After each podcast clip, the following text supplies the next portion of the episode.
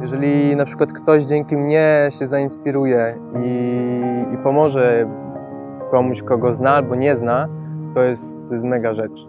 To myślę, że to ma sens. Generalnie robienie dobra ma duży, duży sens. Nawet jeżeli to są takie małe jednostki, czy pomaganiu e, wielkim organizacjom, czy, czy stowarzyszeniom, czy właśnie czy jednostkom, to myślę, że to ma mega dużo sensu.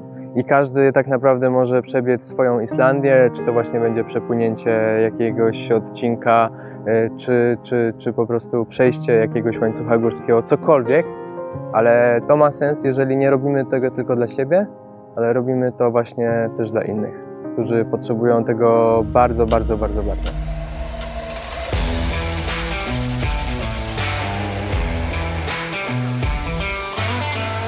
To był Szymon Makuch. Ja się nazywam Kamil Dąbkowski i witam Was w podcaście Black Hat Ultra.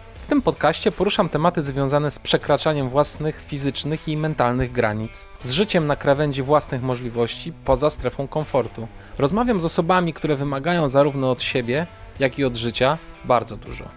Szymon Makuch, mój dzisiejszy gość, po wielu latach doświadczeń z pracą w korporacjach postanowił żyć bardziej w zgodzie ze sobą i zajął się organizowaniem i realizacją długodystansowych, solowych wypraw biegowych. Za sobą ma już 600-kilometrowy bieg przez Islandię, a przed sobą dwa razy dłuższy bieg przez Pamir Highway, ekskluzywną autostradę biegnącą m.in. przez Tadżykistan i Kirgistan. Szymon, podobnie jak Darek Strychalski, którego gościłem niedawno w podcaście, lubi, gdy jego bieganie nie jest tylko, jak on to nazywa, pompowaniem własnego ego, ale również może służyć jako dźwignia do zebrania pieniędzy na szczytny cel.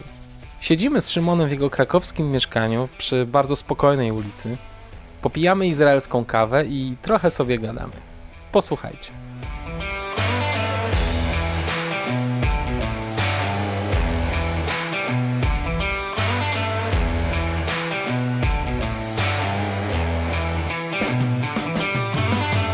Cześć Szymon, witam cię serdecznie. Cześć, dzień dobry.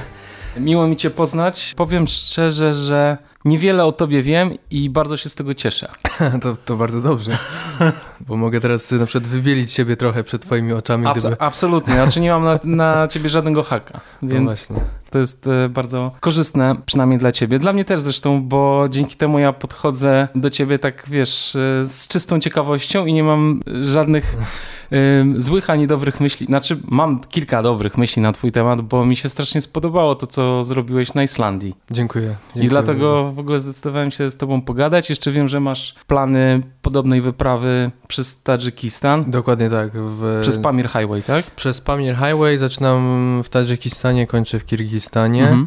E, mam ten plan e, założony teraz na wrzesień 2020, czyli Okej. do kiedy dokładnie, no nie więcej za rok.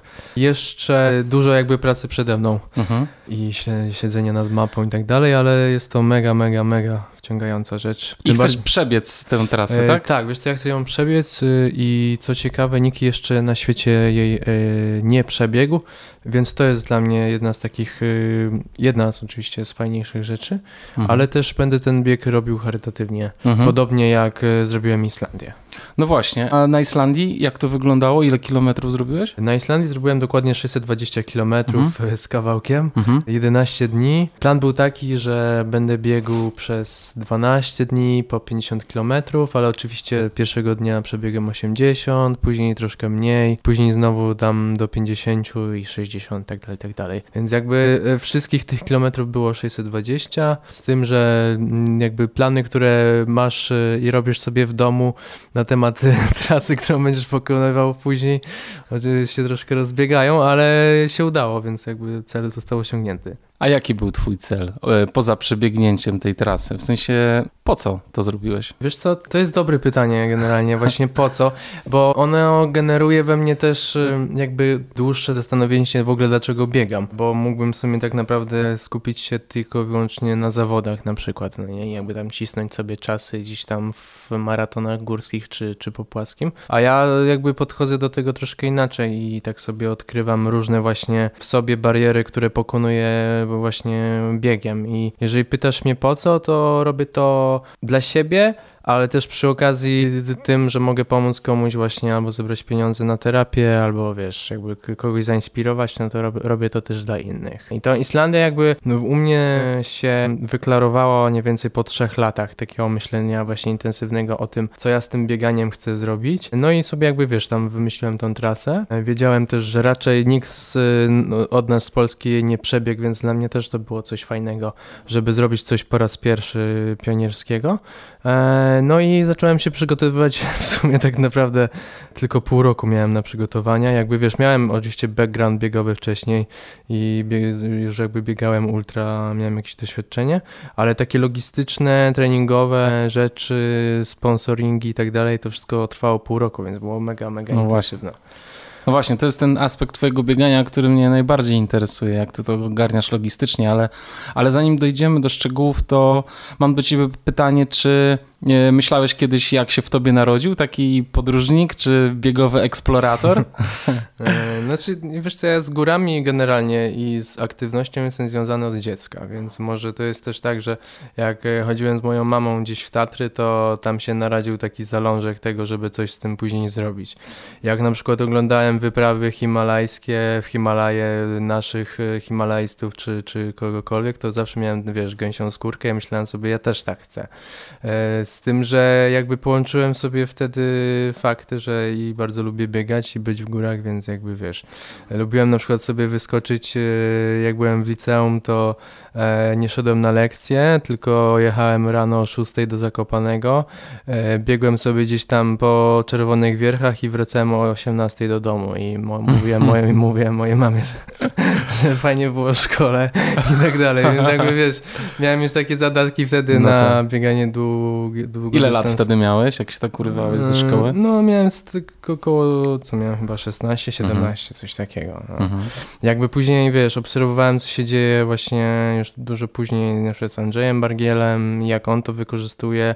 Jakby mi się spodobało to, że on sobie znalazł taką swoją niszę i znalazł sobie coś wyjątkowego w tym, że, że, że idzie i nie schodzi i nie trwa to właśnie, wiesz, e, i nie jest to aż tak... Znaczy jest nie jest to bez... na ciężko. Nie jest to na ciężko, tylko jest to na lekko. Mi się to mm. mega spodobało mm. i jak zacząłem właśnie myśleć o tej Islandii, to chciałem to zrobić A, na lekko, B, bez supportu, żebym, mm. bo nie chciałem mieć jakby w głowie tego, że ktoś za mną, wiesz, będzie musiał czekać w busie, e, nie daj Boże, ktoś znajomy i nie spotkamy się w tym punkcie, gdzie mm. trzeba. Poza tym ja też e, lubię biegać sam takie dystanse długie, to też jest bardzo e, medytacyjne przeżycie i fajnie jak się jednak jest samemu, mhm. E, mimo że nie wykluczam, że na, na przykład wiesz, za nie wiem, 2-3 lata zrobię jakiś taki bieg z kimś, no bo na tyle będzie już długi albo też e, logistycznie ciężki, że po prostu sam, samemu będzie ciężko. Mhm. Aczkolwiek jak sobie myślę o teraz projektach, które mam w głowie o Tadżykistanie na przykład, no to chcę go zrobić e, bez supportu, no i, sa, no i samemu tak naprawdę, mhm. żeby tam wiesz, jakby sobie na miejscu mogę kupić jedzenie, co jest jakby też przewagą nad Islandią, bo Islandia była od, ciężka o tyle, że w środku wyspy nie było nic, mhm. nie było niczego, żebym sobie mógł, e, wiesz, konkretnie e, swoje zapasy znowu tam e, kupić, czy, czy tak dalej. A w Tadżykistanie na tej drodze Pamir Highway jest co najmniej naście miejscowości, gdzie po prostu na miejscu mogę mieć jakieś supply i tak dalej. Okej. Okay. Fajnie, ale jeszcze wróćmy do tego dzieciaka, który urywa się ze szkoły. Co dalej się wydarzyło, w, wydarzało w twoim życiu sportowo-przygodowym? Wiesz co, ja trafiłem też na bardzo fajnego nauczyciela w gimnazjum, który jest moim przyjacielem y, do tej pory. Nazywa się Szymon Ciapała i Szymon y, był wtedy wychowawcą klasy w gimnazjum, w której byłem i też y, nauczycielem geografii i on tak de facto wprowadził tam jakieś wycieczki szkolne i tak dalej, i tak dalej. I ja dzięki niemu też, ja się jeszcze górami bardziej tak za, zajawiłem. On wtedy jeszcze nie biegał i spotkaliśmy się chyba jakoś tak w ogóle przypadkiem, chociaż w ogóle przypadków pewnie nie ma, a raczej na pewno ich nie ma. W okolicach, e, jak ja byłem na pierwszym roku studiów albo jeszcze w liceum i spotkaliśmy się przy okazji takiego biegu tutaj w Krakowie półmaratonu Marzanny. No i od tamtego czasu znowu jakby nasze się drogi połączyły i zacząłem dzięki niemu też dużo biegać właśnie gdzieś poza Krakowem, ale to traktowałem bardzo tak, wiesz, żeby się sprawdzić. W ogóle nie miałem butów do biegania trailowych, miałem zegarek ze wskazówkami, jakby, wiesz, no w ogóle taki no, normalnie po prostu sobie pobiegać. Na przykład po, tutaj gdzieś po płaskim to biegałem w trampkach, no bo nie wiedziałem, że można sobie kupić buty do biegania. Znaczy wiedziałem, tylko chyba wtedy chciałem e, wydawać pieniądze na coś innego, więc jakby e, u mnie to tak się narodziło bardziej od dziecka, później wiesz, to gimnazjum, a później fascynacja górami jeszcze przez lektury, przez książki górskie. No właśnie,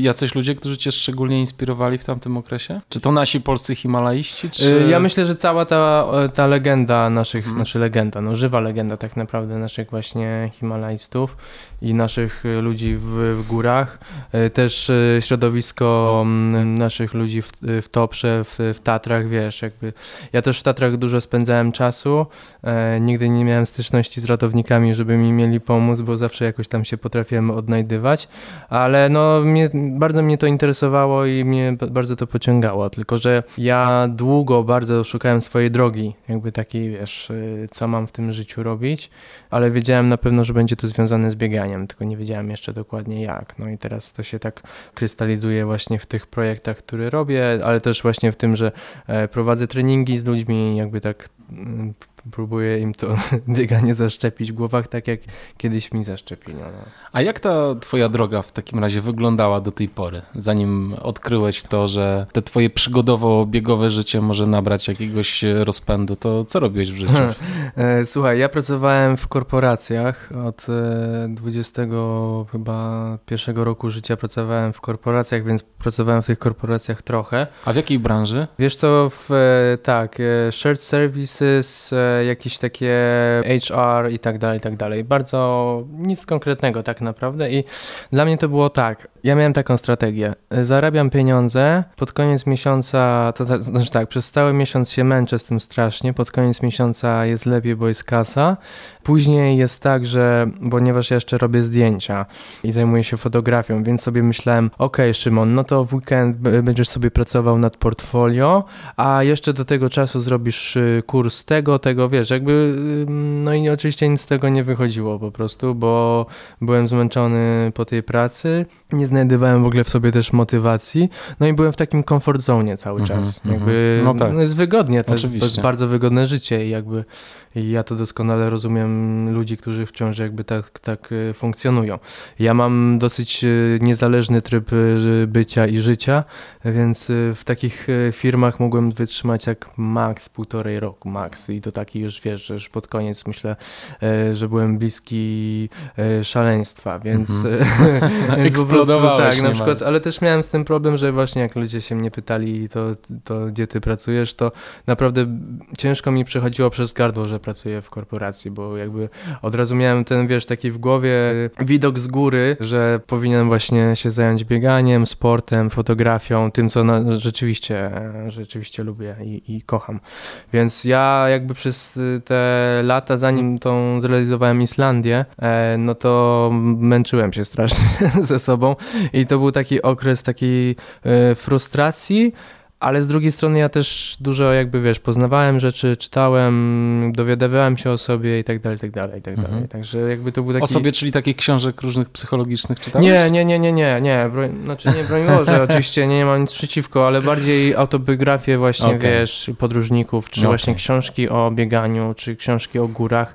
I próbowałeś siebie odnaleźć w tych tak, książkach Tak, tak, tak, dokładnie tak, dokładnie mhm. tak. No. Mhm. Ta Islandia jakby tkwiła w ogóle w mojej głowie i tak sobie właśnie jeszcze jakby pracowałem w tych dużych firmach, to miałem taką wizję, że to zrobię na przykład za rok, mhm. no ale to się nie udawało, bo to, bo tamto i w końcu stało się tak, że straciłem pracę właśnie w jednej z takich dużych firm tutaj, na całe szczęście.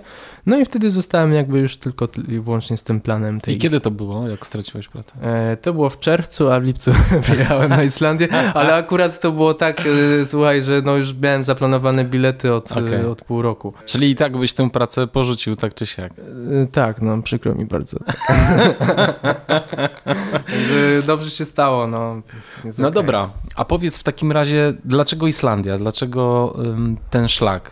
E, przez środek wyspy. Wiesz co, bo Islandia jest bardzo piękna, mhm. to jest jedna. To wszyscy wiemy, bo tak. jesteśmy na Instagramie. Tak, dokładnie tak, więc jakby w naszym feedzie się pojawia Islandia pewnie co jakiś co? czas, tak. ale ja tam jeździłem też do pracy wcześniej, mhm. takiej wakacyjnej po 2-3 miesiące, mhm. najdłużej siedziałem tam prawie rok mhm. i też właśnie miałem taką wizję, że mm, po prostu pewnego dnia mi to wpadło do głowy tak naprawdę. Podobnie było z Tadżykistanem, to jest śmieszna historia, bo ja biegłem przez Islandię i jakby oddawałem się tam właśnie różnym e, pomysłom i wtedy mi wpadł Tadżykistan. No i z Islandią, w Islandii było podobnie właśnie, że chyba gdzieś jechałem i miałem taki plan, że znowu miałem tylko trzy dni wolnego i trzy dni wolnego to jest w sumie mało, żeby zwiedzić coś tak konkretnie.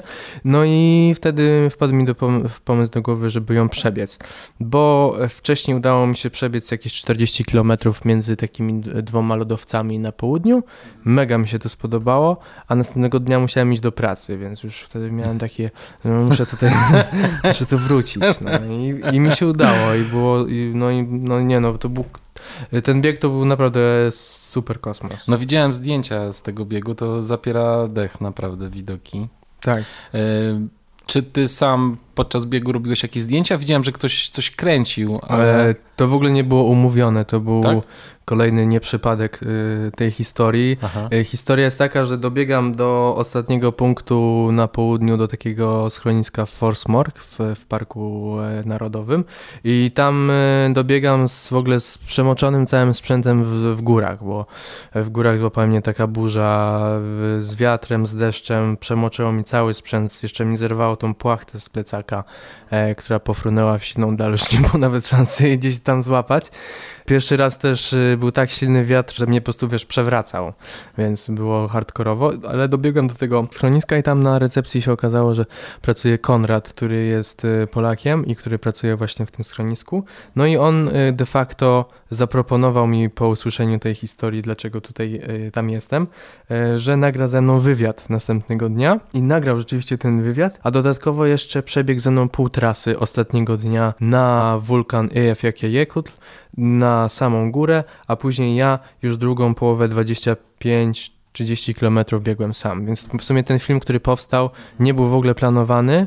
Ja w ogóle miałem ze sobą kamerkę sportową, ale kabel zostawiałem w innym plecaku, więc się trochę nie udało zrobić filmu. Robiłem zdjęcia, wiesz co, telefonem, jak e, po prostu biegłem sobie gdzieś tam i widziałem, że coś jest super, no to robiłem zdjęcia. Ale y, pomysł właśnie był taki, żeby mieć jak najmniej sprzętu, no bo jak, jakbym miał brać aparat, to jeszcze zapasowe baterie i to pewnie by wyszło ten cały plecak ważył od początku do końca jakieś 12 kilo. No to, to jest konkret po prostu już. No jest. E, szczególnie tam przy, przy końcu tego, tego biegu. No, no właśnie, pogadajmy o logistyce chwi- tak. chwilę. E, jak podchodziłeś w ogóle do tego tematu? Wyznaczyłeś sobie najpierw trasę? Tak. Czy, Słuchaj, najpierw... czy tam jest jakiś, jakaś zagwozdka z tą trasą, czy też tam jest jeden po prostu szlak trailowy, który przechodzi? E, jest jeden główny, droga się nazywa F26 i mhm. ona w sumie przebiega przez środek środek wyspy to jest droga dla samochodów 4x4 i jakby można też nią sobie iść albo biec. E, była też alternatywna e, trasa, e, która szła z prawej strony i ona przechodziła przez taki wulkan Askia, tylko że tam na północy, przez to, że zima była dosyć słabych, słabych warunków, nie było za dużo wody. Więc była taka sytuacja, że kiedy biegłem przez y, tam taki w, koło wodospadu Detty Foss, to słyszałem jakby kaskady wody, które wiesz, trzaskały po skałach, a nie mogłem w ogóle uzupełnić wody, bo nie było ich po prostu normalnie ani w rzece, ani, nie, ani w stawie. Więc y, moja początkowa trasa biegła przez właśnie wulkan Askia, ale ze względu na tą logistykę braku wody zmieniłem wtedy trasę na F26. Tak naprawdę nic nie straciłem, tylko ten widok tej Aski, bo się strasznie na nią napaliłem tak naprawdę, bo to jest bardzo, bardzo ładny wulkan położony nad takim e, kraterem, więc w sumie tylko tyle, a później znowu bym i tak e, do tego F26 dążył. Mhm. No właśnie, woda myślę tu jest dużym tematem, bo o mhm. ile kalorie prawdopodobnie miałeś wszystkie przy sobie, tak? Te... Mm, nie, ale... Nie? nie, ale generalnie tak, masz... Łapałeś zwierzęta po drodze? właśnie, były za szybkie. Nie, wiesz co, woda jest najważniejsza. Tak. W ogóle dla mnie to jest pierwsza rzecz, która jest najważniejsza, jeżeli chodzi o planowanie trasy, musi iść gdzieś, gdzie jest blisko źródło wody, bo wodę muszę mieć jak e, zakładam sobie obóz, czyli mam ten, rozkładam namiot, idę po wody, żeby ugotować, żeby uzupełnić soft flaski i tak dalej. Generalnie bez wody ciężko. Tak samo teraz właśnie planuję Tadżykistan, Pamir Highway na szczęście cały czas, y, nawet tam przy odcinku z Afganistanem jest cały czas blisko rzeka i tak dalej. Z jedzeniem y, w Islandii miałem po prostu taką przeprawę, że jedzenie liofilizowane, które miałem ze sobą było za mało kaloryczne po prostu. Jedna porcja duża miała maksymalnie 450 kalorii. No to jest mało, po prostu musiałem ich zjeść powiedzmy 3, żeby, żeby sobie to jakoś uzupełnić. Dziennie. Rozumiem. Dziennie, a mhm. jadłem ich troszkę za mało, więc y, w ciągu tych 11 dni straciłem tam 7,5 kilo. E, no to to jest po prostu wszystko jakby wiesz, z mięśni, z wody, no i z tłuszczu oczywiście. A czułeś, że słabniesz w związku z tak, tym, że nie dostarczałeś koniec, kalorii? No, no pod właśnie. koniec już czułem, bo duże przeciążenia miednicy, które miałem, tutaj się głównie kumulowały ból kolana. I to taki, wiesz, że po prostu e, tak jakbym ktoś tam wbijał gwóźdź do środka, no i ból przy kostce. No ale to jakby było trochę spowodowane tym, że dużo bardzo biegałem z tym plecakiem w Krakowie tutaj, e, żeby się przyzwyczaić i ciało do, do obciążenia. No i robiłem dużo kilometrów, bo ja zrobiłem w ciągu tych 11 dni zrobiłem ponad 16 maratonów, a jeszcze wcześniej no to zrobiłem pewnie też drugie 16, więc tu bardzo duży dystans i bardzo duże przeciążenia wyszły. Z perspektywy czasu myślisz, że warto było trenować z plecakiem? Oj, I, tak, tak, tak, tak, tak. Z perspektywy czasu tak i teraz y, jak będę znowu trenował od y, nowego roku, to już włączam dużo ćwiczeń z kamizelką obciążeniową po prostu. Wiesz to muszę potrenować generalnie z dużymi obciążeniami po prostu, które też się zdarzają jakby później tam na... na... I nie obawia się, że za bardzo obciążysz organizm, bo ja jakby o tym myślę, nie? że nie, ja nie. rozumiem doskonale mhm. to, że chcesz swój organizm przy, przygotować tak. na obciążenie, ale z drugiej strony dajesz mu też w kość. Nie? Dajesz mu w kość, ale dajesz mu później, później regenerację. Biorę to pod uwagę w 100%, jakby ciężki trening równa się też odpowiednia regeneracja. No zresztą na Islandii było w, taki, w ten sposób sobie to e, rozplanowałem, że spałem długo, jakby wiesz, biegłem powiedzmy 8 godzin, ale później spałem 8 godzin. Inaczej bym. byłoby ciężko po prostu. Jasne. Rozmawialiśmy trochę o kaloriach, bo wodę rozumiem, zaplanowałeś sobie w ten sposób, że po prostu z mapy wyczytałeś, gdzie są tak, strumienie. Tak, tak. Poza tym Islandia oferuje ci najczystszą wodę, no wodę na świecie, więc dokładnie. nie ma problemu.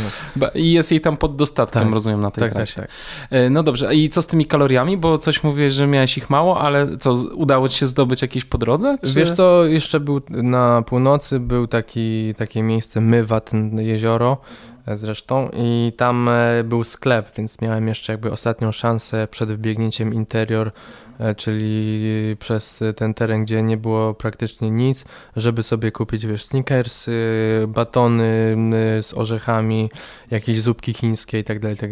Tam zresztą poznałem pod sklepem Szkota Jamie'ego Ramseya, który się okazał być takim dosyć probiegaczem i on mi też poradził parę właśnie takich tipów, co mam, co mam, co mam zabrać ze sobą. I zresztą to było też spoko, mimo że to był samotny bieg, to przez trzy dni biegliśmy mniej więcej razem, bo nasza trasa się pokrywała. On biegł z, ze wschodu na na, na zachód, a ja z północy na południe. No i później sobie o nim trochę poczytałem i to jest generalnie gość, który e, teraz jest w Madagaskarze, e, będzie tam bieg przez cały Madagaskar, a wcześniej zrobił 17 tysięcy kilometrów przez dwie Ameryki w ciągu 400 mhm. dni. Także no... Wie o czym mówi. Wie o czym mówi po prostu. Więc no i co ci poradził? E, wiesz co, ja sobie go obserwowałem z perspektywy właśnie jak sobie gdzieś tam już e, kończyliśmy bieg, mhm. jak się zachowuje, jaki ma sprzęt, mhm. e, czy jaki bukłak, wiesz, jaki litraż i tak dalej, tak dalej, tak dalej. Mhm. Takie, takie sprzętowe rzeczy.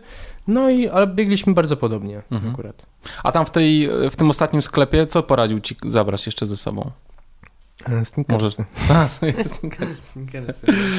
No bo się dobrze rozpuszczają. Ja w ogóle wtedy Aha. miałem, e, bo pierwszego dnia już mi się uaktywniło ta, to przeciążenie biednicy w e, bólu przy kostce, więc brałem codziennie po dwa ketonale, żeby to jakoś tam uśmierzyć ten ból. Jeszcze nie wiedziałem wtedy, co to jest tak naprawdę. Mhm. Myślałem, że wiesz, to jest jakaś kontuzja i tak dalej, ale mogłem biec po ketonalach, więc najlepiej było zjeść konkretnie śniadanie właśnie ze snickersami rozpuszczonymi z owsianką, żeby to jakoś, wiesz, na tłuszczu tam e, dobrze się wchłonęło w organizm, no i, no i po prostu to był dobry plan. Miałem taki jakby set, powiedzmy, miałem, wiesz, rano miałem owsiankę z dwoma snickersami, Mhm. Pierwsze 25 km przebiegałem po prostu jednym ciągiem bez przerwy. Później miałem 20 minut przerwy na liofilizat i jakiś baton. I później co 10 km robiłem sobie takie króciutkie przerwy, nawet nie przerwy, tylko po prostu szedłem Mhm. i baton jakiś zajadałem tam, wiesz, z orzechami czy coś. Mm, Rozumiem, że w tych 12 kg mieścił się również e, namiot, karimata, śpiwór E, i jedzenie? Nam, tak, namiot e, jednoosobowy, e, mata samopompująca, Mhm. śpiwór, ubrania, jedzenie, sprzęt e, GPS e, i tak dalej. E, I tyle.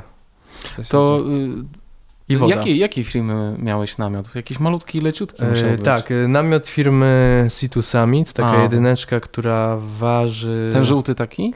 Tak, ten taki żółty. Ojejku, jak on się nazywa? Pro. A, nie, Myślałem kiedyś o nim też. e, wiesz co, e, Sprawdził ci się? e, sprawdził mi się, aczkolwiek... Aczkolwiek muszę go niestety odesłać do producenta, bo przemógł mi dwa razy.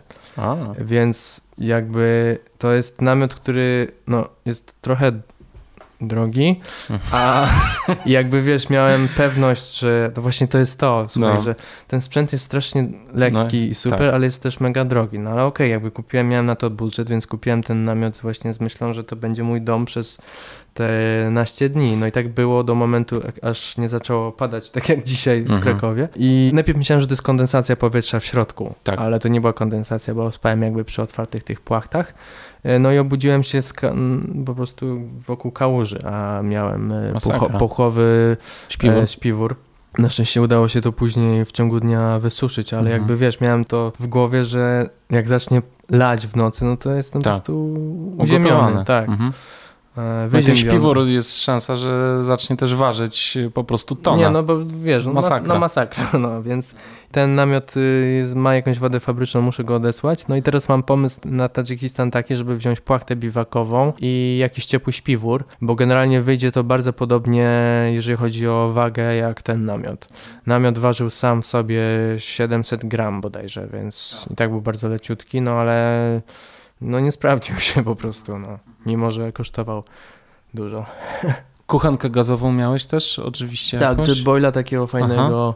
E, bardzo szybko się gotowała woda, w mniej niż minutę miałem, wiesz, Mhm. ugotowaną wodę na, na wszystkie rzeczy do zalewania. Oprócz tego garnki właśnie z Situ Summit. Śpiwór miałem e, Małachowskiego, bardzo fajny, taki leciutki. I Salomon e, pomógł mi e, ze sprzętem właśnie takim, jeżeli chodzi o ubranie. Kurtka świetna. O, E, jaką kurtkę miałeś? Bonati Pro. Mhm. E, doskonała, wiesz, jakby ochrona przed deszczem i wiatrem. Do tego jeszcze spodnie takie wodoodporne i taki cienki polar. I w zasadzie to było tyle. Na najniższa temperatura 3 stopnie, 2 stopnie w ciągu nocy, więc ubierałem wszystkie warstwy na siebie, było ok, a później w ciągu dnia biegłem i, i było dobrze. Miałem jeszcze takie skarpety neopronowe, które mi pomagały przechodzić e, przez rzeki, jeżeli woda była nie więcej do kolan. Jak była już po kolana, no to musiałem je zdejmować, ale to było bardzo fajne, bo jakby wiesz, przychodzisz w skarpetach, czujesz temperaturę wody, ale masz suche stopy. Wow. Więc to było. I one się sprawdziły. Jakiej firmy? Cell Skins. Akurat jak e, wyjeżdżałem do Islandii, to była jakaś mega promocja na te Cell Skiny i były 70% tańsze niż normalnie, więc nakupowałem wow. tych skarpet po prostu jak, jak szalony, ale, ale bardzo się dobrze sprawdziły. To jakby wiesz, taka podkolanówka, która no świetnie chroni przed wilgocią. I też się przy przydaje, przydaje się właśnie na zimę, jak jest y, taki konkret już mróz. To nie było tam tak zimno. Myślałem, że będzie chłodnie, że było Ja też chłodniej. myślałem, że będzie chłodniej i jak y, rozpoczynałem jakiś dzień i miałem akurat y, zasięg, to patrzyłem sobie jaka jest pogoda i byłem bardzo zdziwiony, że wiesz, jakby na przykład będzie słońce, bo zdarzyłem się trochę nawet opalić, więc, więc to nie było, jakby wiesz, mówiłem komuś, że jakby biegnę przez Islandię, to każdy się łapał za głowę, że mówił A, że pięknie, a B, że przecież strasznie będzie tam mroźno i zimno. Mhm. I tam tak czasami jest, ale nie zawsze. Trafiło ci się. Trafiło mi się, tak. A Aczkol- jak rozwiązałeś kwestię ładowania twoich urządzeń? Zegarek, GPS, telefon.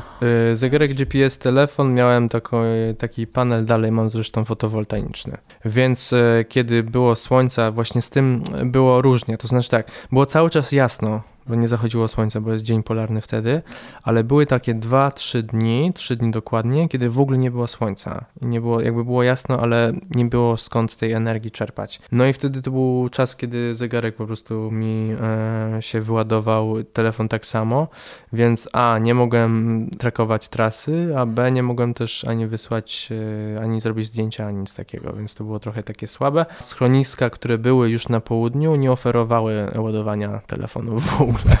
Nawet za pieniądze? Nawet za pieniądze. W jednym zapłaciłem za godzinę ładowania 50 zł e, telefonu na jakieś, nie wiem, 10%, a w drugim mi powiedzieli, że po prostu nie prowadzą takich usług, że mogą mi naładować tak samo jak e, ja, czyli tym panelem fotowoltaicznym. A, czyli Więc- też mieli słaby dostęp po prostu do prądu. Tak, Mhm. tak. No ale to jest jakby część przygody. No. No jest, absolutnie. Teraz jakby dla mnie to jest też nauka, żeby brać powerbanki jednak i... O, właśnie. i- Właśnie się chciałem spytać. Czy Nie miałem powerbanka. No właśnie. Jakby wiesz, myślałem, że jakoś to będzie i jakoś to Mhm. było do pewnego czasu Tak. po prostu. A później pojawia się po prostu moment kryzysu, kiedy właśnie zaczyna padać deszcz, tobie przemaka namiot, później musisz jednak przeprawić się kolejne 30 km przez góry, gdzie cię łapie, e, gdzie cię łapie po prostu e, burza, no i, no Tak. i nie masz co zrobić. A powiedz, a miałeś jakiś tracker ze sobą? Miałem, miałem tracker taki, miałem spot tracka. Spota miałeś. Mhm. E, No i wysyłałem tam po prostu mojej żonie dokładną lokalizację tego, gdzie jestem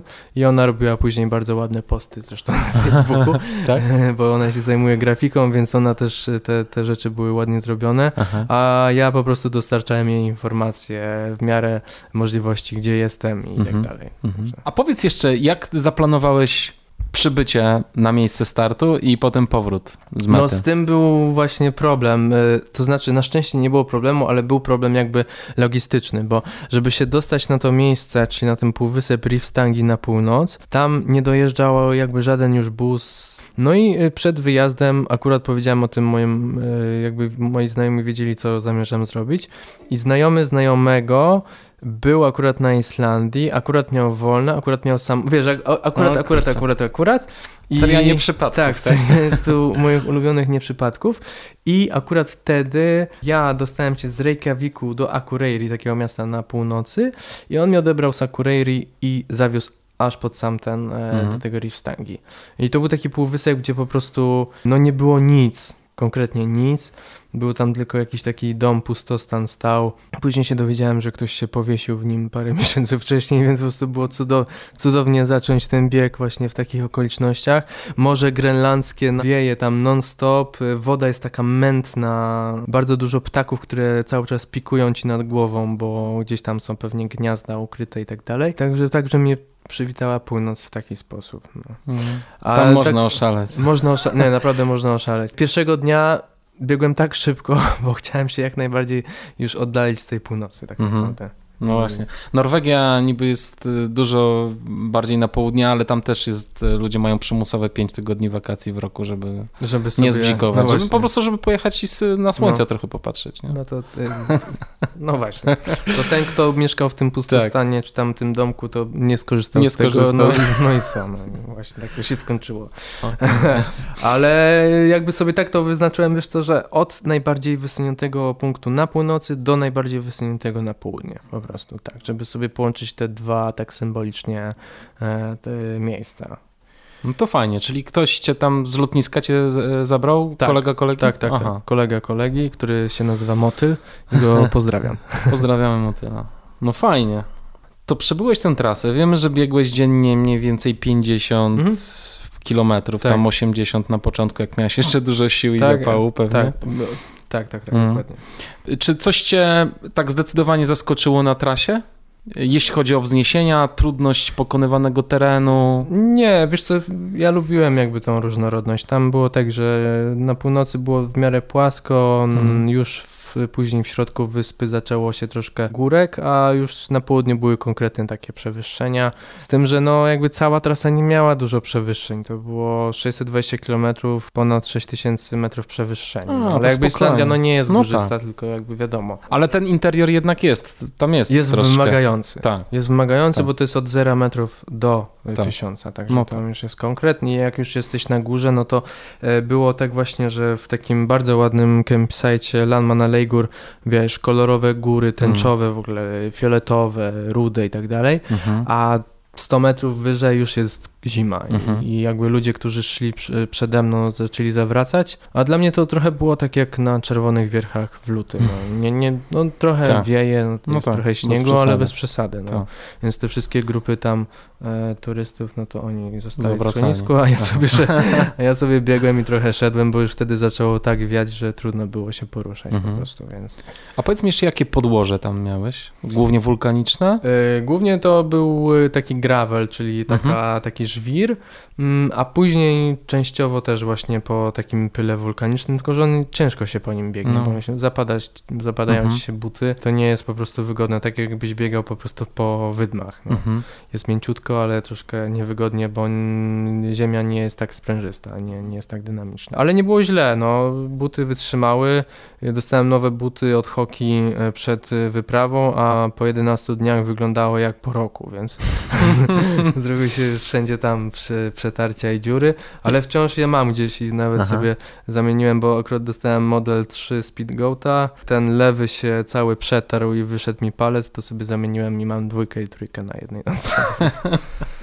A subtutów używałeś? E, używałem, tak. Mm. Używałem, Mm. miałem super subtuty z Ultimate Direction, e, no i doskonale tam chroniły właśnie przed wszystkimi, wiesz, kamieniami, czy właśnie żwirem, bo jeszcze jedna sprawa tam e, była taka, że często przychodziły takie burze piaskowe, więc miałem subtuty, które mnie chroniły przed piaskiem dostania się do środka, miałem te spodnie wodoodporne świetne Salomona, kurtkę wiadomo i jeszcze gogle pływackie, takie, których się po prostu używa, wiesz, na basenie, które bardzo dobrze chroniły oczy, bo miałem soczewki takie kontaktowe all day and night, których nie zdejmowałem, bo też trudno było o higienę e, zadbać i po to były właśnie te okulary żeby chronić oczy. Za dużo na to nie wydałem, a sprawdziło się bardzo dobrze. Mhm. Jakbyś biegł w czepku, to ktoś by mógł powiedzieć, że jakiś triatlon robisz. Dokładnie tak. Może tak będzie właśnie. Słuchaj, dobrze. To w takim razie opowiedz jeszcze, bo powiedziałeś, że miałeś p- pół roku. Tak, Nie, prze, no 6 miesięcy. 6 tak, miesięcy. tak. E, Jak rozegrałeś sprawę e, sponsoringu jeszcze? Czy udało ci się to wszystko ogarnąć? mega Czy wszystko ciężko. własnym sumptem robiłeś? Powiedziałeś, że coś od Salomona dostałeś, coś od Hoki, czy... Tak, tak. Zacząłem po prostu pisać e, z tym. Zrobiłem sobie taką ofertę spo, Mhm. sponsorską. Taką prezentację, Prezentację, siebie. tak, Mhm. dokładnie. I tego, co zamierzam zrobić. Tak. I, to było właśnie najcięższe tak naprawdę, Mhm. bo ja mówiłem tym ludziom, że ja zamierzam przebiec. Ja nie miałem takiego doświadczenia wcześniej. No właśnie. I to był największy No problem, właśnie. żeby, żeby przekonać kogoś do tego, żeby ci zaufał Tak. Dał środki finansowe, czy też właśnie sprzęt na to, żebyś ty sobie mógł zrealizować swoje marzenie. No. I to było najcięższe i najczęściej było tak, że ludzie mówili, że to jest super pomysł, no ale jednak, y, panie Szymonie, no ja tutaj nie widzę po prostu. Ograniczone tak, zaufanie. troszkę. Ograniczone zaufanie, a niektórzy byli wręcz właśnie przeciwnie, że, że, że super. A. I akurat właśnie z Salomonem tak się udało Mhm. tu, i dostałem tutaj e, dużą pomoc od y, Natalii Tomasiak. E, Dostałem też właśnie pomoc też od, od Hoki e, i też od paru firm, Mhm. które jakby zobaczyły, co chcę zrobić i też jaki jest cel, bo e, cel tego był charytatywny i ten projekt nazywał się 600 km dla Kacpra, Mhm. bo dla tego chłopaka rzeczywiście zbierałem pieniądze, więc po pierwsze założyłem zrzutkę gdzie zbierałem pieniądze na jego terapię, a po drugie zbierałem też pieniądze po, po sponsorach. Mhm. Więc jakby bywało różnie, no jakby jeździłem, wiesz, od y, dyrektora do dyrektora, no i tam starałem się z nimi wszystkimi spotykać. Czyli to e, wysyłałeś maile, umawiałeś się na spotkania, tak? I... Tak, no mail, wiesz co, to trzeba tak, wysyłasz maila, dzwonisz, dobijasz się, bo Tak. jeżeli wyślesz maila, No tak, to najczęściej się odbijesz gdzieś, od, e, Mhm. od gdzieś na, na dole. Trzeba po prostu niestety dociskać. Mhm. Tym bardziej, że jak masz taki cel, no to trzeba się mocno starać, Gdzieś. Mhm. e, żeby się przebić z tym, co, co, co chcesz zrobić. E, No ale częściowo się udawało, częściowo nie, no to jest jakby tak, to jest dosyć normalne. Mhm. No dobra, e, a czy w tej twojej prezentacji, no bo jednak coś wcześniej biegałeś, jakieś zawody robiłeś, coś Mhm. co można było, coś co było zarejestrowane oficjalnie. Co to były za biegi? Jakie wcześniej biegi biegłeś? Ultra? E, Wiesz co, zawsze się tam e, chwaliłem rzeźnikiem, no bo to jest y, bieg, który generalnie jak się odbywa w Polsce, to nawet e, w telewizji go pokazują, więc jest taki medialny, no, No każdy, jest, każdy jest. ko- kojarzy bieg Kojarzy. rzeźnika. E, Opowiadałem też o maratonach, które przebiegłem, y, opowiadałem o maratonie, który zrobiłem w Reykjaviku, e, opowiadałem o takim projekcie, który zrobiłem gdzieś tam kiedyś w Tatrach, jakby miałem trochę takich Mhm. rzeczy. Mhm. E, Nie miałem tam jakichś, wiesz, pierwszych miejsc, bo generalnie jak ktoś się mnie pyta, e, który byłeś w maratonie, to jak mówię, że no, słuchaj, no, no, no w pierwszej trzy setce, no, to ktoś mówi, no co stary, no to ty biegasz w ogóle? E, Jezus No, więc e, ciężko to czasami, wiesz, No tak, wiesz, wytłumaczyć, co chodzi, tak. no. A jaką masz życiówkę w maratonie, tak a propos? 3,10. 3,10. No to spoko, No, no. to okej, no. Jest okej. A który byłem, to nie wiem. To zależy od, od tego, właśnie. kiedy wystartowałeś, w jakim mieście. Dokładnie tak. No. Więc, y, ale też wiedziałem właśnie, jak y, zacząłem sobie planować tą Islandię, że zawody to nie jest y, to, czym chcę się chwalić, Mhm. bo jakby nie, w tym się nie specjalizuję, tylko właśnie takie projekty jak Islandia będą Tak. tym, co, co, by, co mnie teraz jakby trochę wyróżnia. No i tak teraz jest mi troszkę lżej oczywiście e, robić e, plany właśnie pod Tadżykistan, bo też dużo mediów się za- zainteresowało tym projektem w Mhm. Islandii, radio, telewizja, prasa. E, no i jakby to też otwiera trochę dróg. Jest mi zdecydowanie łatwiej, mimo że to jest potężny pro projekt i nie boję się go jeszcze, ale myślę, że będzie się czego bać tam No dobrze, powiedziałeś, że ten Tadżykistan urodził się podczas biegu przez biegu Islandię. przez, tak. przez Islandię. Dlaczego akurat Tadży- Tadżykistan i ta droga? Mm, Wiesz co, Czemu? no dlatego, że jest bardzo wymagająca. Jest, Pod jakim względem? No i są bardzo duże przewyższenia. No, wyobraź sobie, że ta droga, którą ja sobie wytyczyłem ma powiedzmy około 1200 kilometrów, e, prawie 20 tysięcy metrów przewyższenia. No to też jest konkret i, i to jest konkretna rzecz do sprawdzenia siebie. E, ja biegałem w Himalajach i czułem się dobrze na 4000. E, tam najwyższa przełęcz, którą chcę pokonać ma 5000. No. Jakby jest szereg takich rzeczy, które wzbudzają we mnie też taki, wiesz, no, adrenalinę i, i, i takie poczucie, że to będzie coś ekstra. E, druga sprawa, że tego nikt jeszcze nie przebiegł. Dużo ludzi przyjechało na rowerze, wiadomo, też samochodami czy motocyklami, ale to nas tak bardzo nie interesuje. E, I no jest to, jest to też takie środowisko i znowu taki krajobraz, który mi bardzo odpowiada. Wysokogórski, mało pustynny, mało drzew. E, ale no jak widziałem, mogę ci później pokazać zdjęcia, no to jest, nie wiem, no ja się zakochałem po prostu. No ja wiem, y, widziałem kilka zdjęć, y, przygotowując się do naszej rozmowy stamtąd, jest rzeczywiście niesamowicie, przypomina mi trochę to, co widziałem w tym roku w Dolinie Śmierci w Stanach. O, Kurczę, wypas, w sensie ja też jest, tam byłem i no właśnie, to jest To- podobne do, do tak. Death, Death Valley. Tak. Powiedz, a jak tam ze skokami temperatur będzie? Bo jak ty się wspinasz na 5000, najniższy punkt y, na twojej trasie, ile jest nad poziomem morza? 2000. bodaj. 2000. To też zależy jeszcze w którym miesiącu. Jeżeli to będzie wrzesień, to te różnice nie będą aż tak duże, ale jakbym chciał biec w czerwcu, no to tam na dole jest rzeczywiście gorąco. Tam jest około 30 stopni pewnie, jak jest e, lampa. A, a na, na 5000 no to pewnie już tam schodzi mi poniżej zera, ale to, to jest jeszcze kwestia do, do, do, też do konsultacji i on tutaj konsultuje z Łukaszem Superganem, który był w Pamirze właśnie w górach i też ma wspaniałe doświadczenie górskie. Yy, no i też z nim konsultuje tą trasę. No i jest jeszcze ten bieg La Ultra, który Łukasz Sagan w tym roku próbował pobiec. On, I tam, tam, tam też są, wiesz, też są przełęcze na wysokości 5000. No to jest jakiś kosmos z tym biegiem. Y, Ale tak. E, słyszałem właśnie. W sensie, że on też może mieć jakieś doświadczenia dla ciebie, może tak, jakieś tak, porady. Tak. Ja też pisałem do tego gościa, który wygrał ten, y, ten bieg. Y, teraz nie pamiętam jak się nazywa, jest z Australii albo z Nowej Zelandii. Jest takim człowiekiem szafą, więc w ogóle jestem ciekawy, jak on to, jak on to przebiegł, bo jakby Łukasz jest no, y, gościem, który jest biegaczem, no nie jest, jest raczej małej postury, no i jest y, no, mega wyjadaczem, a tu jest gość, który to wygrał, po prostu wygląda jak y, zawodnik crossfitu, no i zresztą on chyba tam ćwiczy crossfit.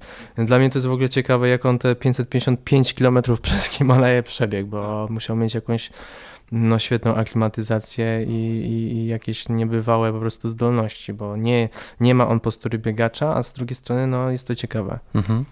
E, planujesz się też przygotować jakoś e, na te wysokości, na których będziesz? Czy chcesz tam po prostu odpowiednio wcześniej pojechać? Nie, planuję czy... się przygotować tutaj w Krakowie w, w, w takim miejscu CrossFit 72D na Zakopiańskiej. Jest e, komora Hipoint i tam sobie planuję po prostu trochę posiedzieć i porobić treningów.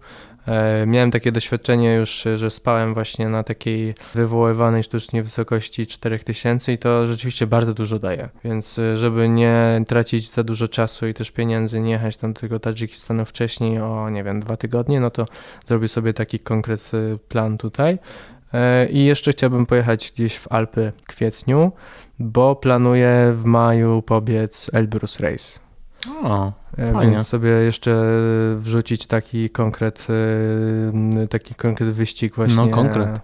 No, na, na, na Elbrus i zobaczyć, jak tam organizm reaguje na takich e, wysokościach, w takim ekstremalnym też wycieńczeniu. Więc takie dwie rzeczy. No spoko.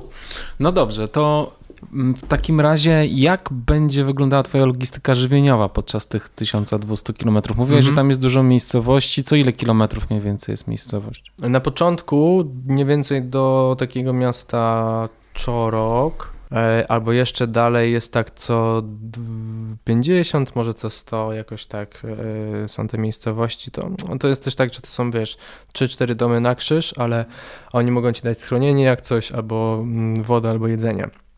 Więc to jakby to są bardziej osady niż miasteczka, no bo jednak to jest Tadżykistan. E, a jedzeniowo wcześniej wygląda to tak, że teraz nawiązałem współpracę z, takim, z taką poradnią żywieniową Be Complete i będziemy się jakby zastanawiać, jaka ma być strategia przygotowania żywieniowego teraz, w tej okresie, w, teraz jest okres y, roztrenowania i budowania masy mięśniowej, później jest okres przygotowania mnie do tego Elbrus Race'u, a później jest okres do przygotowania organizmu właśnie do, do Tadżykistanu, więc mamy takie w sumie trzy y, stage, gdzie będziemy się przygotowywać. Ja muszę się też jakby nauczyć, jak w ogóle planować jedzenie, E, i żywienie, i jak to rozplanować treningowo. E, na pewno będę chciał zabrać ze sobą w ogóle mniejszy plecak niż miałem na Islandii, bo to jedzenie można zdobyć na miejscu. Muszę się dokładnie dowiedzieć też, jakie to jest jedzenie, czy to będą kasze, węglowodany, czy to będzie bardziej mięso, białko, czy jakie będą proporcje oczywiście. Później jeszcze chcę się zastanowić, jakie suplementy, ile tych suplementów itd., tak itd. Tak Czyli ta firma Be Complete przygotowuje cię żywieniowo, czy trenersko też? Y, żywieniowo głównie, ale oni mają tę przewagę, że świetnie jakby się odnajdują też w tej edukacyjnej e, roli i jakby Bartek Florczak, z którym pracuję, też jakby mówi, że mm, to nie jest tylko tak, że on mi daje e, instrukcję, co mam jeść, ale też jakby jak mam to rozplanować, jak mam dobrać podaż węglowodanów do tego treningu konkretnego, który mam teraz. Jakby mam większą świadomość tego, niż bym tylko dostał jadłospis i, i tyle. Okej. Okay. Pozdrawiamy Bartka w ogóle. Bartek tak, jest... Bartek, pozdrawiam cię bardzo serdecznie. Bartek jest y, stałym słuchaczem podcastu Black Hat Ultra, więc super. Pozdrowienia dla ciebie. No dobrze. Woda z rzeki, czy ona jest tak się bezpośrednio nadaje do picia? Pewnie musi się przefiltrować przez Pewnie coś. tak, pewnie Mhm. tak. Zobaczę, jak to jest jeszcze na miejscu. Tam widziałem, te rzeki są troszkę wzburzone, ale wiesz co, to jest jeszcze kwestia, którą mam do rozplanowania, więc jakby, ale woda jest na miejscu, jak coś, to jest mega ważne. W sumie jest tam taki jeden odcinek z południa od korytarza wahańskiego, on tak się bodaj, bodajże nazywa, do, do tego Pamir Highway, gdzie przez 200 chyba czy 100 ileś kilometrów nie ma tej wody, więc musiałbym mieć jakiś zapas na przykład, ale już tam wyhaczyłem e, przełęcz, która troszkę ucina ten dystans, tylko ona przechodzi przez e, właśnie przełęcz 5000, żeby mm, znowu się dostać do jakiejś takiej osady, więc jakby tak planuję, żeby tej wody mi nie zabrakło, bo ja chcę przebiec ten e, Pamir Highway w jednym kawałku. Generalnie chcę, chcę go rozpocząć i zakończyć, a nie żebym gdzieś tam musiał sobie radzić w ekstremalnych warunkach. No tak. No, tym E, bardziej, że biegnę go bez supportu i, i samotnie, więc jakby muszę mieć dopięte te rzeczy na 100%, na 100-200%. W ile dni planujesz przebiec? Trzy tygodnie, Trzy tygodnie. ale tak jak ci mówię, no No są, tak. to są plany, nie? Ale No tak tak. trzy tygodnie myślę, że, Mhm, że mhm. będą być okej. To jest niedaleko Karakorum w ogóle, nie? Ten, Tak, e, tak, prawda? tak, tak, no. No. Będę miał tam gdzieś pewnie widok na jakieś No. szczyty. Może ktoś akurat będzie na nich y, na górze, to sobie pomachamy. Może ktoś z Karpacie tam No właśnie. dojrzy. Spoko. A opowiedz e, jeszcze o tym wymiarze charytatywnym twoich Mhm. biegów. E, Na jakiej zasadzie ty, ty dobierasz osoby, którym pomagasz? Czy masz Mm. jakąś zaprzyjaźnioną fundację? Czy... Mam zaprzyjaźnione stowarzyszenie, Aha. y, z którym pracuję teraz od Islandii już. Nazywa się Krzysiek Pomaga Pomagać i ono ma co roku innego beneficjenta. Jakby w tamtym roku był to Kasper Turaczyk, chory na zanik mięśni. Zbieraliśmy na terapię komórkami macierzystymi, a w tym roku będzie to, czyli w 2020 roku, będzie to e, Łukasz Data, e, maratończyk zresztą, który dostał mm, rozległego udaru mózgu. E, no i zbieramy na rehabilitację jego, żeby, żeby jakoś doszedł do siebie. Ta rehabilitacja jest dosyć droga, to jest około 16 tysięcy złotych miesięcznie. No i jakby duży cel przed nami, bo jest parę akcji, które, które organizujemy. Organizujemy e, zawody narciarskie, koncerty i aukcje, a na koniec właśnie w, we wrześniu jakby taką wieńczącą akcją jest ten właśnie bieg przez Tadżykistan, więc jakby to się składa w ten sposób, że jest zebranie walne stowarzyszenia i wtedy oni decydują jakby, znaczy my decydujemy tak naprawdę o tym, kto y, tym y, beneficjentem będzie. No bo to, to nie jest trudne, to nie jest łatwe. Jakby jest, jest mega dużo potrzebujących ludzi. Jeszcze Elbrus też zresztą będzie charytatywny, chce przeprowadzić taką akcję pomocy dziewczynki, która jest chora na chorobę Kanwana, ale to jakby zaczynam dopiero teraz już rozkręcać od nowego tygodnia, więc staram się po prostu, żeby te biegi nie były tylko i wyłącznie, wiesz, takim podbiciem swojego ego, nie? że tam po prostu no, super jest na pewno przebiec Tadżykistan, super jest biec na Elbrus, ale żeby to też miało jakiś wydźwięk y, pomocy. No absolutnie, znaczy ty w ogóle jesteś bardzo skromnym gościem, w sensie nie jesteś wilkiem, tudzież niedźwiedziem social mediów i... Nie, nie. E, Powiedziałem kiedyś, że jestem jak owca social mediów. No ale jeśli chcesz troszkę rozwijać tę działalność swoją podróżniczą, to tam musisz troszkę podkręcić, nie? Wiem, wiem, tak.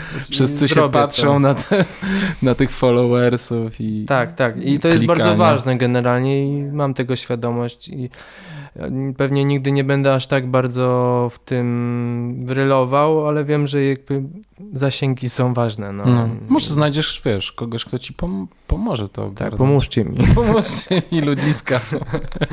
Po prostu, no. A to jest trudne w ogóle. Tak, tak. Trudne, jest, łatwiej jest generalnie biegać i pokonywać Prawda? swoje bariery niż y, ogarniać face'a. To, to prawda. To prawda.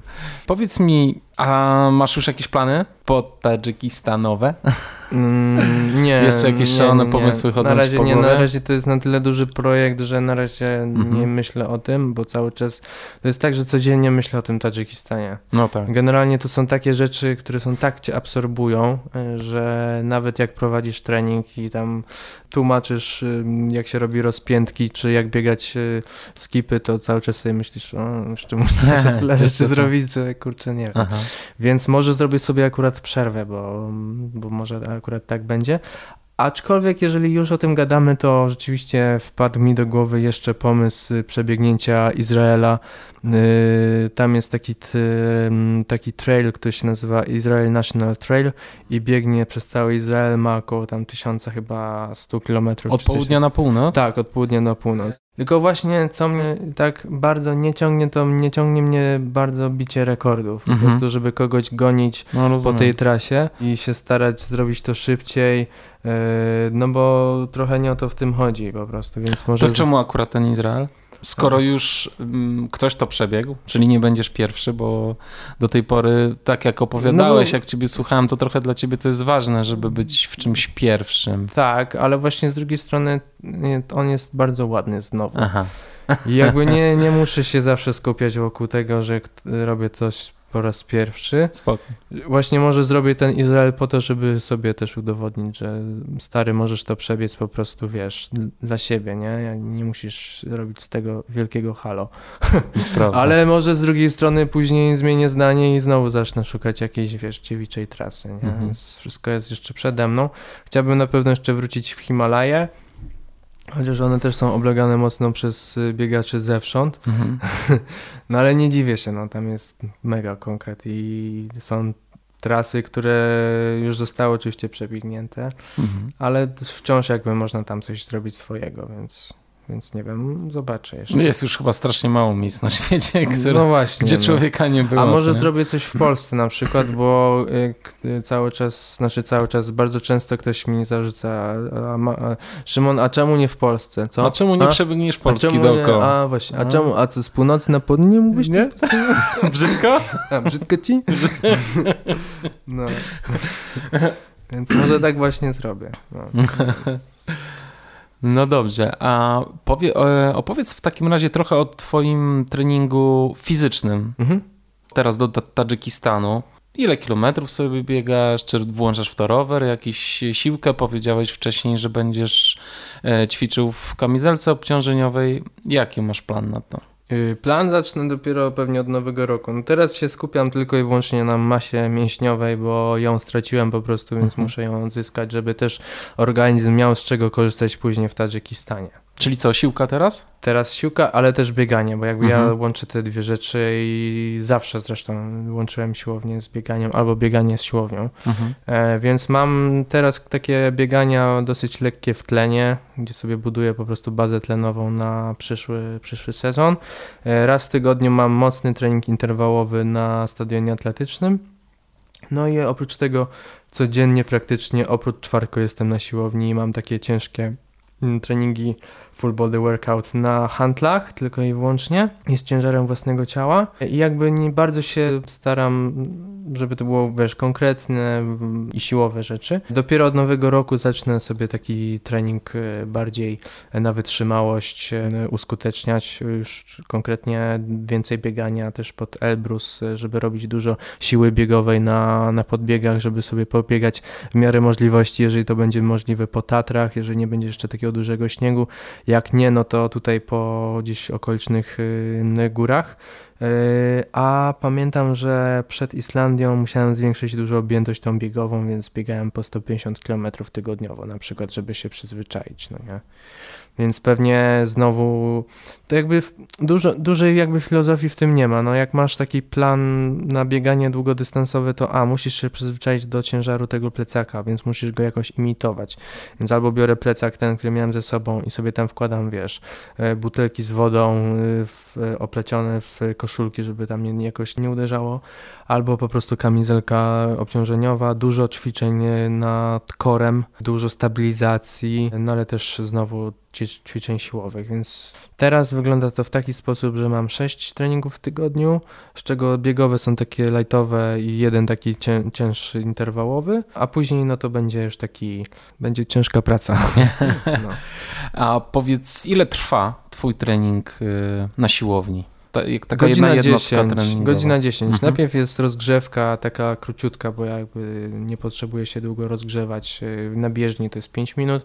Później jest bardzo ważna aktywacja mięśni przez gumy oporowe, yy, żeby zaktywować klatkę piersiową, obręcz barkową, obręcz biodrową, nogi i tak dalej. Później jest część główna treningu z handlami, yy, czy tam z, właśnie z obciążeniem, stretching i rolowanie. Mhm. Czy sam sobie ustawiasz ten trening, czy ktoś ci Tak, pomaga? znaczy ja mam, mam trenera Marcina Górkę, którego bar bardzo pozdrawiam w tym momencie.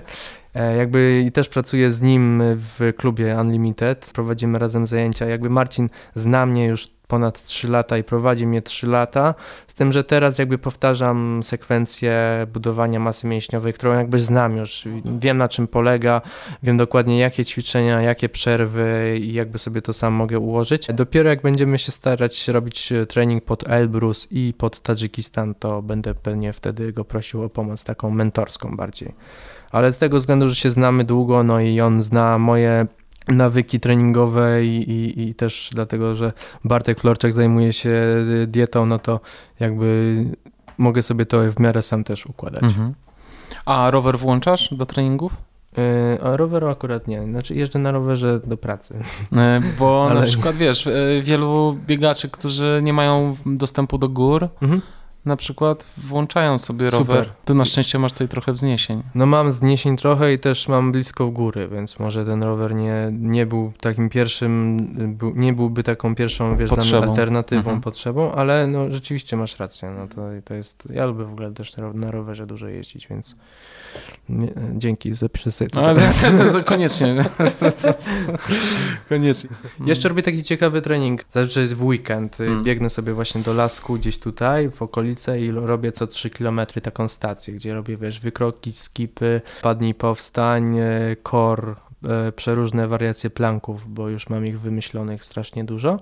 I później znowu jest 2,5-3 km jakichś podbiegów i znowu. I robię takich stacji, nie wiem, z 5-6 albo coś w tym stylu, więc sobie pracuję tak różnie, nie tylko biegając takie, wiesz, y, podbiegi, zbiegi, ale też jeszcze włączając to cały czas pracę z własnym ciężarem ciała. Powiedz mi jeszcze, bo powiedzieliśmy o treningu fizycznym, Mhm. a trening mentalny? Masz jakieś swoje sposoby? Czy to jest czytanie książek, czy, czy na przykład medytacja? Powiedziałeś, że lubisz biegać sam, bo to jest dla ciebie taki rodzaj medytacji. Tak, Czy na przykład medytujesz sam? kiedyś medytowałem i troszkę to zarzuciłem, aczkolwiek teraz właśnie jak biegam sam, y, robię te dłuższe wybiegania, to na tyle potrafię sobie znaleźć swoją przestrzeń, że traktuję to jak medytację. Bo pamiętam, że jak biegłem przez Islandię, to na tyle potrafiłem pracować z własnym umysłem, na przykład, wiesz, przychodziły bardzo przeróżne myśli, no nie? I tak jak w czasie medytacji staramy się e, uczyć je ignorować, po prostu być tu i teraz. I tak mi się też udawało wtedy, jak biegłem sobie te swoje, wiesz, 60 kilometrów. Więc jak teraz mam biega, wybiegania takie dłuższe po 25 czy tam 30, to na tyle jest to dla mnie doświadczenie właśnie takie bycia samym s- ze sobą, że jest to dla mnie taka medytacja, więc jakby nie, nie potrzebuję nawet się układać tutaj w pełnym lotosie na kanapie, tylko po prostu zakładam buty i wiesz, cisnę sobie po prostu i tylko patrzę na przykład na, wtedy już nawet nie na dystans, bo już przestałem patrzeć się na zegarek na dystans, tylko wyłącznie na heartbeat, czyli na, Na, tętno. tak, Aha, okej, lecisz na tętno. tak. A jakieś inne rzeczy, które robisz dla swojej głowy? Tak, w środę zawsze spotykamy się ze swoją żoną, idziemy gdzieś razem e, do kina i wiesz co, no generalnie spędzamy trochę, trochę czasu, no. Y, czytam książki teraz, y, czytam książkę akurat Olgi Tokarczuk, jeżeli to jakby wiesz, to ma też jakiś taki wy, wymiar dla mnie e, uspokajający i też bardzo lubię w ogóle pisać. Napisałem artykuł o Islandii i w ogóle to jest pierwszy artykuł, który napisałem po powrocie. Nie mogłem w ogóle się zebrać z tym, ale to dlatego, że po prostu musiałem sobie odpocząć, wiesz. Więc lubię to spisywać i napisałem właśnie taki artykuł, jest dostępny na, na stronie Unlimited y, tego mm, klubu, w którym pracuję. A teraz piszę y, kolejny na temat Elbrusa, więc jakby sobie tam tworzę różne takie wymyślne zdania na temat biegania, żeby to nie było tylko właśnie tak, że e, tu w poniedziałek przebiegłem No 30 kilometrów, było ciężko, nie? Tylko staram się, żeby to było rzeczywiście W takie... jakiejś perspektywie to Tak, ująć. tak, tak, tak. No spoko. Fajnie. Nie wiem, ja już chyba wszystko wiem o tobie. No właśnie. W każdym razie dużo mi opowiedziałeś i e, dziękuję ci bardzo za to. A ja dziękuję, że przyjechałeś do mnie w tą paskudną pogodę. No paskudnie było. Ja strasznie nie lubię jeździć z Warszawy do Krakowa samochodem. Aha. No ale wiesz, czego się nie robi dla dobrego materiału. Super, dziękuję ci. bardzo. Dzięki Szymon i powodzenia ci życzę. Dzięki, Trzymaj dzięki. się. Dzięki, do usłyszenia. Hej.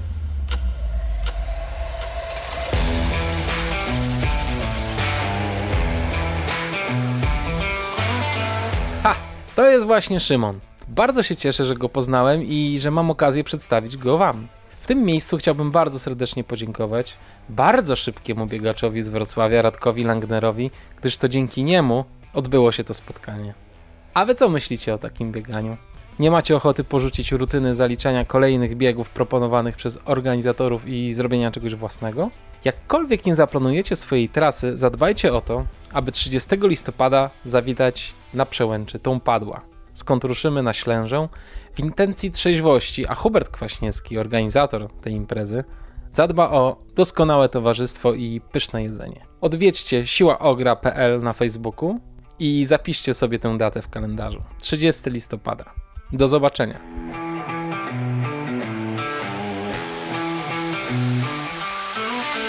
Dziękuję serdecznie za odsłuchanie kolejnego odcinka podcastu Black Hat Ultra. Jeżeli podobało Wam się i chcecie wesprzeć ten podcast, zachęcam do śledzenia strony facebookowej i instagramowej, udostępniania informacji o podcaście w relacjach i na swoich profilach. Zapraszam Was serdecznie również do nagrania własnej historii o sobie i udostępnienia jej na łamach podcastu Black Hat Ultra Team, kolejnego podcastowego projektu, który uruchomiłem jakiś czas temu. Wystarczy zapisać się na grupę Black Hat Ultra Team na Facebooku, znajdziecie tam pytania do Was i wsparcie techniczne od osób, które już mają pierwsze doświadczenia za sobą.